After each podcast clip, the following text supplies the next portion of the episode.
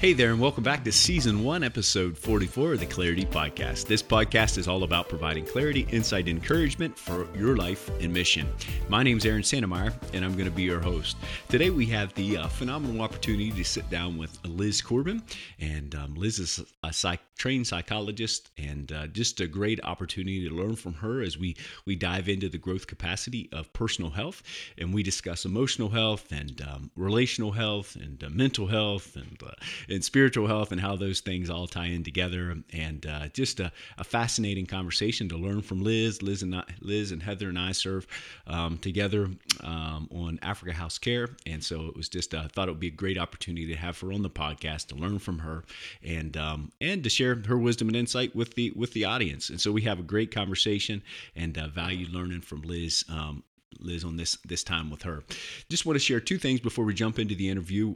First thing is uh, continue to send your questions in for back channel with Foth um, as Dick and I sit down and listeners send in questions and uh, Dick shares those his wisdom and insight with us and uh, his years of experience and uh, he just has a great way of um, bringing things together in a in a succinct way and uh, applicable way. So it's not just information, but it's things we can put um, in practice in, in our lives. So continue to do that and the, the Africa growth capacities are listed in the show notes, and um, that can give you some framework on what those questions will be based off of. And so it's not just any question, but um, questions based specifically based off of those growth capacities. And just do want to thank our sponsor for today's episode, um, Dr. Sean Ricker, providing advanced care and friendly service at Cumberland Optical. Well, there's no time better than now to get started. So here we go.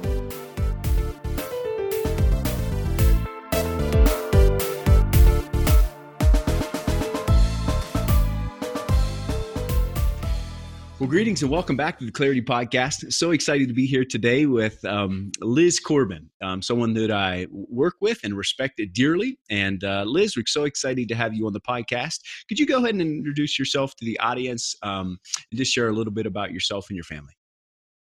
Thank you, Aaron. I'm so glad to be here. Um, I'm Liz Corbin. My husband and I have served in Africa since right after we got married in 1988. Uh, we've served in a variety of countries and done a whole bunch of different things uh, from teaching in Bible colleges to MK schools to ESL for adults, counseling, school counselor, uh, being a counselor to missionaries, church planting. Now I'm working mostly as a member care provider and a psychologist for our people. So, pretty much a big hodgepodge. But more than anything else, I am more of a housewife and mom. well, that was a great rundown, and um, appreciate uh, appreciate you, Liz. And so, as you've pursued your education further, you talked about your desire for member care. Is that something you've done while you were in the field in the process?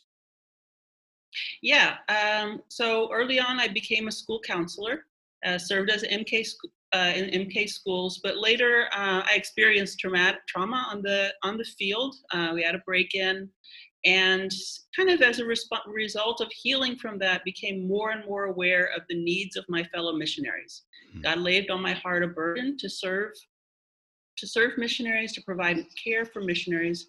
As i started to do that i saw that my skills were not enough to serve the needs that i that i'm seeing.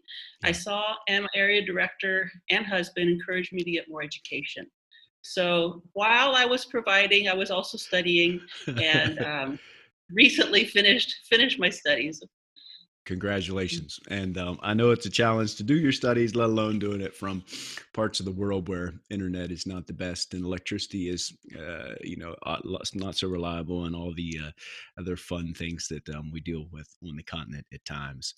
Liz, today's conversation, we're just going to be talking about um, personal health and kind of mainly focusing on, on mental health and relational health. And so I just wanted to start off the, the conversation today, just maybe some lessons that you have learned about caring for people um, and their emotional health or the mental health and the well-being um, lessons learned. I think we learn a lot from the lessons when people share on the podcast from the lessons they've learned in life and the challenges they've overcome. That helps us more maybe than telling us all the things that we we do great. And so has there been some lessons that you have learned um, in this process? Yeah i would say that in providing counseling for missionaries i've come to expect miracles um, one of the very early as we're slugging through the slow hard work of emotional relational healing and growth which takes time it's slow it's up and it's backwards and forwards you make progress you go back a little bit in that process i've seen god show up hmm. and just miraculously boost our efforts um, an example from many years ago i was working with an mk who was um, suicidal. She was very distressed, um, was not sure if she wanted to live or die, uh, hearing voices telling her to kill herself. And um, I just felt impressed that it was not just an emotional or psychological battle, but that she was having a spiritual battle. Hmm. Uh, and I joined with some other missionaries who were aware of her situation, and we prayed for her. Within a few days, she came back to me. Um, she she was smiles. She was happy. She said she told me she said that during one, a night during the night she had um, she had felt heard the voices to kill herself, seen um, darkness come from her the corners of her room, and she cried out for Jesus's help. Hmm. And she had pretty much given up on Jesus at that point before then. She cried out for Jesus, and when she did, a bright light appeared in the middle of her room, visible the darkness went away hmm. and the voices in her head telling her to hurt herself went away and did not return. Wow. Um, she continued in counseling. She became a follower of Christ uh, until until the point where she was really thriving. Wow. So I have a lot of stories. I don't have very many I can tell. Yeah, but a lot of them are just such amazing miracles. Uh, it's not that I want to tell them because it's shameful for people. It's when I tell them because God shows up in the process. That's amazing. That's amazing and encouraging. Um, Liz, I think you've you've hit on something there. This do you see that as a common challenge for workers? Um, not to try to separate our life into emotional, spiritual, and relational, but does there seem to be an intertwining part of that? And is that a struggle for workers when they come to the field? Yeah, I think that um, pretty much we will be tempted and Satan will tempt us and discourage us any which way he can. Hmm. Um, and that could be with our relationships or our emotions. And also, oftentimes it's not, is this a physical problem? Is it an emotional problem? Is it a relational problem? Is it a spiritual problem? It's yes. It's okay. all of those things. Yeah. Um, so when people come to me and they say, I don't know if this is a spiritual problem or an emotional problem, which I, they, I, often have people ask me that. And I'll say, okay, let's say it was a spiritual problem. What would you do? Hmm. And then they'll say, well, I get my friends to pray for me. I'd ask people in America pray for me. Uh, I would pray. I would listen to worship music. I, then I would go, okay, let's do that. Yeah. Um, and let's keep doing what we're doing. Yeah, yeah that's so. good. That's good. Are there some over? You shared your many years of experience um, living on the field, working, caring for people, from caring from MKs to caring for for families and individuals. Are there some common themes or challenges? As you and I are both scientists, and we like to look for trends. I guess that's trends would be what I'm looking at here on this question. Do you see there's some common trend trends you see in in workers as they bump up against dealing, um, caring for themselves living on the field and balancing that with work and life and family and all the things that go with it? So, some of the common things that I've seen historically is missionaries go through a lot more trauma than most people in America do. Hmm. Um, so, especially multiple traumas. So, even though they might not be experiencing PTSD when I see them, oftentimes the experience of trauma has impacted the way they're doing now. Hmm. Uh, and so working through trauma uh, is not unusual, not an unusual part of what we're doing. Um, another theme that I have seen recently is um, in the last few years has been have been missionaries who come to the field and the situation is very ambiguous. Their work situation is ambiguous. And so maybe they've gone from a really hard charging ministry where they've got a thousand things going on at the same time and someone else is directing their work to needing to be self directing and forming relationships, studying, they're working in isolation, they don't have an immediate boss. And so just staying motivated um, and working alone has been a real, and oftentimes that leads to feeling like not being a success and sometimes depression. Um, so I've seen that more recently uh, as a challenge for workers. Then missionaries who work in close relationship with others in a team relationships are a problem, getting along with each other. Missionaries who work in isolation, loneliness is a problem. oh man, we could go 15 ways on that. Um, Liz, you talked about trauma. Is it? Are there some common traumas that maybe there's somebody listening for, that's never served overseas and they listen to this and they say, well, what, when she talks about traumas, are there common traumas that maybe that don't occur in America that maybe would occur more often living on the continent? Uh, I think experiencing war, terrorist activity, uh, displacement because of war, military coups, um, and car accidents. Hmm. Um, are some of some of the common ones. And then I think really serious um, health issues perhaps are scarier when they happen on the field in a place where you feel less in control of the kind of care you're going to receive. Yeah. Um, in some places, women are more at risk of being um, touched inappropriately in public, um, and that over time can can really have a negative impact. Um, so those are some of the common ones. And do you think the, and then the petty, petty, I would say petty theft, break-ins, those kinds of things. And do you think seeing the I think for me, Liz, I don't know if this is is true or not, but I just think for me the the fragility of life, um, living overseas, those we live with, care with, love and are here to serve and seeing that that life um, seems more fragile meaning that someone can go from being in a bike accident to you know seeming fine to dying within 24 hours and that constant is that something or is that just maybe my experience? I think we have a greater realization that we don't have a lot of control over many things the most yeah. missionaries come to the realization that they have less control than maybe they thought they did when they were in america it's that, and that is true. You know, my father came to visit us in Madagascar. I told him, "Come with no expectations, because I can't control anything." and so he uh, often um, he often repeats that to me. He says, "You know, when I whine and complain to him about something, he said, some guy told me I don't have any control over most things, so you're just going to have to come with no expectations." But it is a learning lesson, at least definitely has been um, for me. Liz, moving on to another question. Have you seen an uptick or change in the anxiety levels of workers and missionaries during this time of COVID, or has it stayed pretty constant? Um, it's hard for me to measure in that I'm only in contact with a certain number of missionaries, and those I'm in contact with are usually because they're going through a hard time. Okay. So my view may be may be skewed. Yeah. Um, what I have seen in those who are fairly newly arrived, where most of their relational uh, support and cultural ties are in the United States, um, that they can be swept away, just like people in the United States, by the anxiety that's going on there. So just that mm. affinity, your closest ties are still with America. Yeah. Um, however, for those of us who've worked in Africa for a long time, um, we've already learned to live with changed plans, unknowns, we are a very resilient and hardy lot. In fact, the longer we last on the field, the more resilient we are. And that actually has been studied. we tend to grow stronger during hardships with the help of God. Um, I would say maybe even more than anxiety is I've seen a increase in a serious case of the blahs. Life just isn't nearly as fun or motivating when you're in isolation. Um, so just people just kind of feeling blah, nothing's very exciting. I'm not super motivated because I don't know whenever I'm going to be able to do the things I want to do. Um, yeah.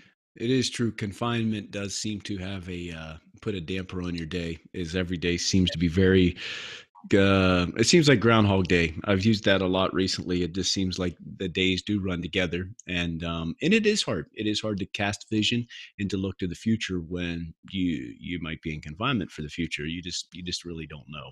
So um, it is it has been a challenge. I would admit, even for me. Um, and uh, yeah, it's just a it's an interesting time. Yeah, there are some people, some missionaries who are seriously grieving uh, for family members and friends who've passed away during this time. Um, there are some who are highly anxious for good reason because of older family members or people at risk who have COVID. Um, and some are grieving just really special events that they look forward to, weddings, graduations, things like that. Um, so I would say there there is some grieving that's going on for things that were lost during this Yeah. time, the time that Yeah. we lost. For sure. For sure. So what are some what would be a few practical things um, somebody listening in and we've talked you've talked about grief and um, we've talked about uh, you know that sense of loss and the the blahs and the unsettledness is there, is there a few practical actions or, or suggestions or wisdom that you share with people when they come to you um, on how to grow and um, develop that resiliency when it comes to their emotional mental and relational health Yeah.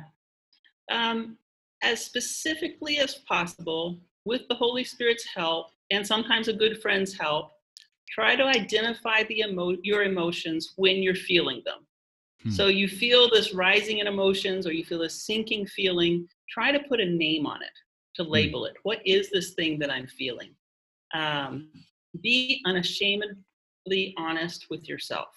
Hmm. Um, okay, things like you know i really was feeling jealous of that person they they got that. I wanted to have that. I didn't get it and i'm feeling just jealous of them.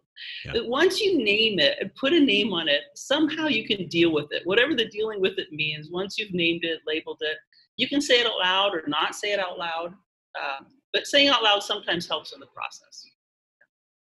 Um, the other thing is to daily list the things you're thankful for.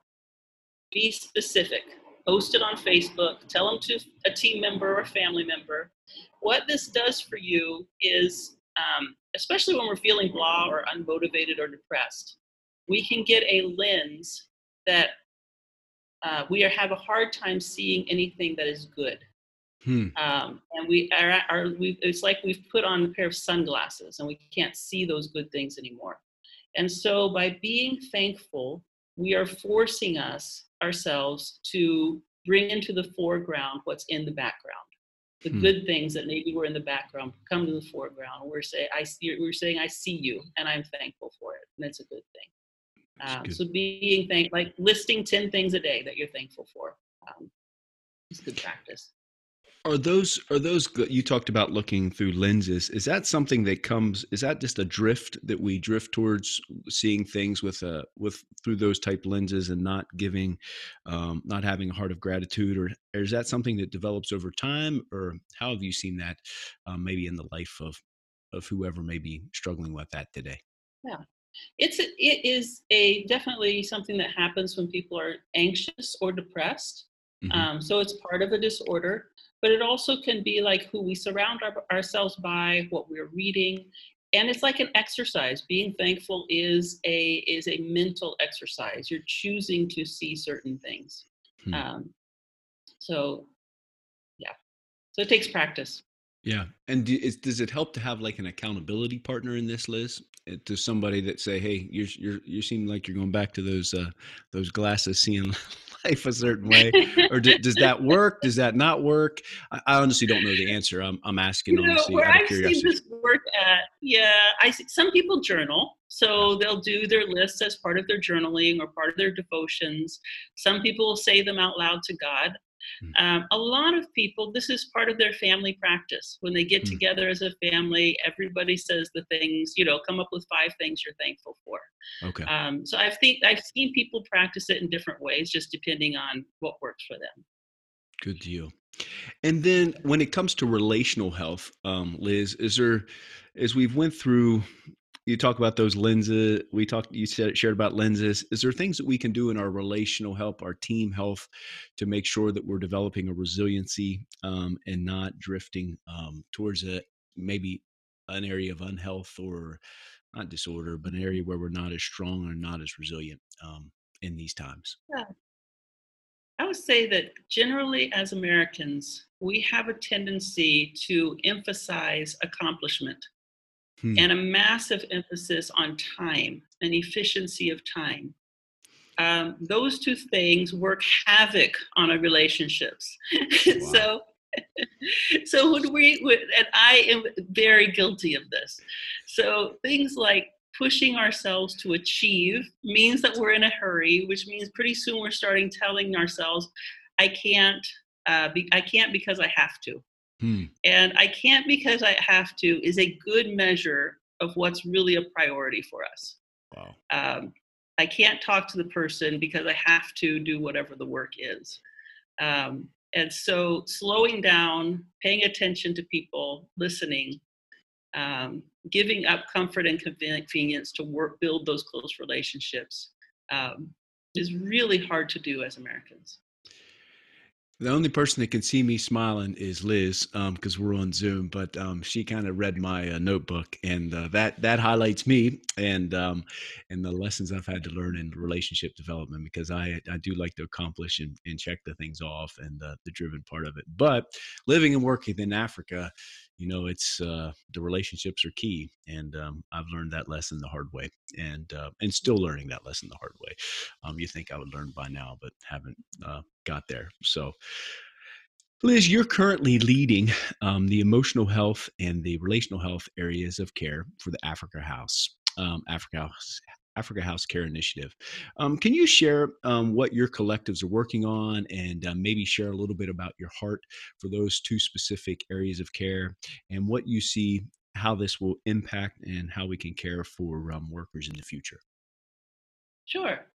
Um, so I'm really excited about the group of AGWM mental health professionals who are gathered together as part of the emotional health um, collective. So we've got counselors, social workers, uh, peer support people, life coaches, and God's given this group of people a real passion about helping our missionaries heal and grow strong.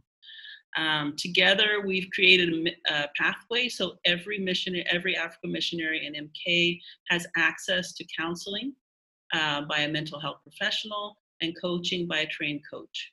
And these counselors are and coaches are themselves Africa missionaries. Um, we've created a pathway of, care, of how to care for an M, uh, for uh, a missionary or an MK if they become suicidal. Um, we're working on a pathway for missionary care uh, following exposure. We talked about trauma, uh, exposure to trauma, um, to so that people are receive the help they need to recover from stressful events and grow stronger through them. Um, we're working on a pathway for caring, caring for an MK and their family if child abuse happens. So these are things that we hope do not happen, but if they do, we want to make sure that people are provided with the care that they have they need. um, we're also putting putting together some surveys, some interview questions. We really want to find out what the needs are in our Africa house and what our strengths are um, so that we're providing really the care that is needed uh, and the best way to serve our people and help them become strong. So that's the Emotional Health Collective. Um, the relational the relational and team health collective is still in the um, ideas stage so it has not quite formed yet uh, I'm, I'm gathering people's names who have skills and passion in this area who are burdened to promote strong teams to bring reconciliation. Um, we are hoping to put into place practices and training that increase our love for each other and for unity. One of the huge reasons that I'm passionate about strong teams and relational health is because emotional health is hard to uh, access directly, especially the hmm. proactive sides. But if we have really strong relationships, our emotional health normally follows. Hmm. Um, so care for each other is probably the most important kind of care. Um, yeah, that's great. And so seeing what can we do to build strong teams. Um, we're looking for tools, trainings, practices, resources that help strengthen us and help us strengthen each other and help our lead- leaders build up those who are they're responsible for. That's good. That's good. Liz, you your doctoral work what did you what was your title or thesis of your doctoral studies? Because i know that somebody who's completed that process you spend hours and hours and hours in that. What was your your studies focused on and how is that impacting um, the emotional health areas and um, relational health um, as we lead in africa house care? Yeah I was aware that missionaries, pre, prior research has seen that missionaries are exposed more often to multiple traumatic events than most Americans are.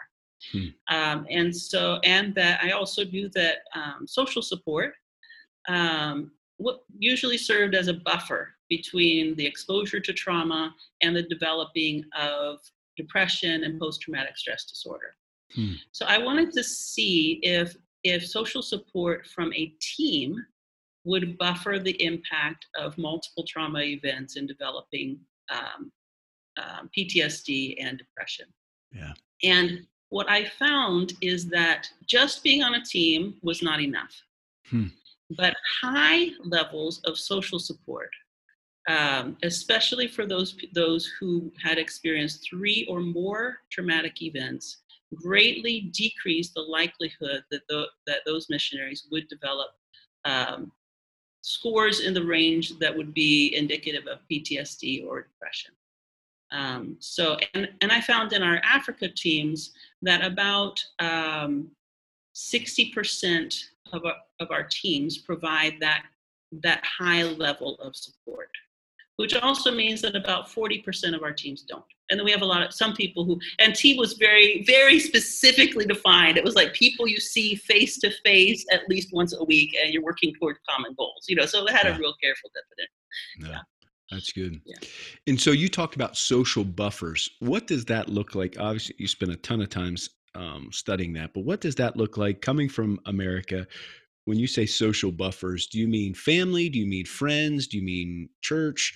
What does that look like? And then how would that mm-hmm. translate into being on a team? And what would that, maybe somebody's listening to this and maybe they're not a missionary and they're wondering, you know, what that would look like to be in that position or maybe there's somebody preparing to come to the field and they're think that's sparked an interest in their mind or maybe there's somebody that's on the on the field now and when you mentioned that it, a light just clicked in their their head that that's what i'm missing um, could you just go a little deeper on social buffers Mhm. So, social support can be a buffer. Um, any kind of social support uh, is likely to be to buffer the development of symptoms. Um, and this is in a huge. I mean, this is not just not my own research, but other people's research. It impacts a wide variety of of, of various things, including physical health.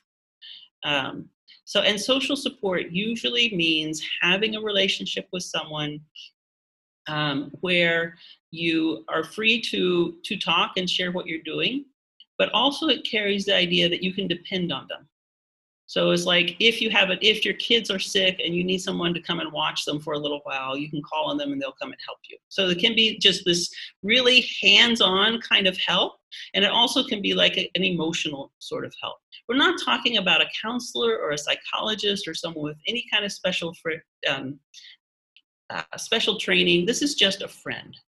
I don't think that we really um, pay it pay enough attention to the power of friendship. Friendship is, in many ways, the best kind of care.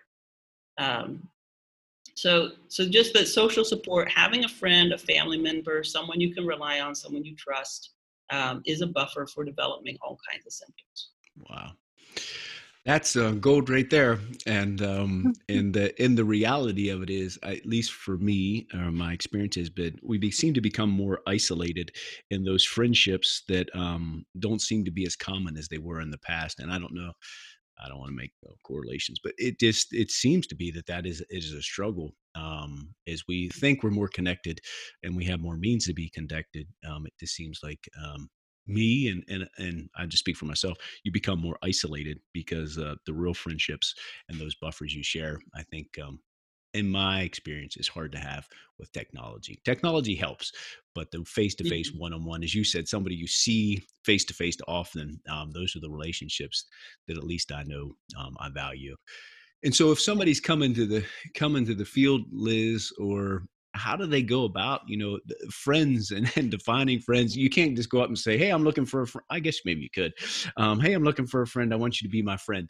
Um, how do they work in that process in a new country in a new place and as you shared just some practical things of i need some help um, i have an appointment and i need somebody to help me with my kids. At home that might be grandparents or neighbor or, or brothers and sisters you don't have. How do you, how does someone go about that um, and to begin to develop trust in those bonds and those relationships that you've just delineated are super important um, in our in our life in our heart and mind and in our spirit I think for me, one of the keys is for people, especially going into an area where they're likely to experience a lot of hardship. And as we go more and more into where unreached people groups are at, this they, they are unreached for a reason. There are places where there's political turmoil. There are places where, where there's no electricity. There's places where the water doesn't work. There are places that are extremely hot. Um, so these are these are not easy places. Uh, and as we're sending people to those kinds of places more and more, I think it's important that we don't send them alone. That we send them in teams. And that's why I wanted to study social support specifically from a team, um, because those are um, an instant potential for friends and social support is your is your team. Also, when you're transitioning from one place to another, um, this has more to do with like culture adjustment and culture shock, but it's important also to keep your lifelong friends from a distance and to maintain those. New mm-hmm. friends don't replace old friends. You need the, the friends where you're at, but you also need those lifelong relationships. They don't fill the same holes. Wow. That's mm. good.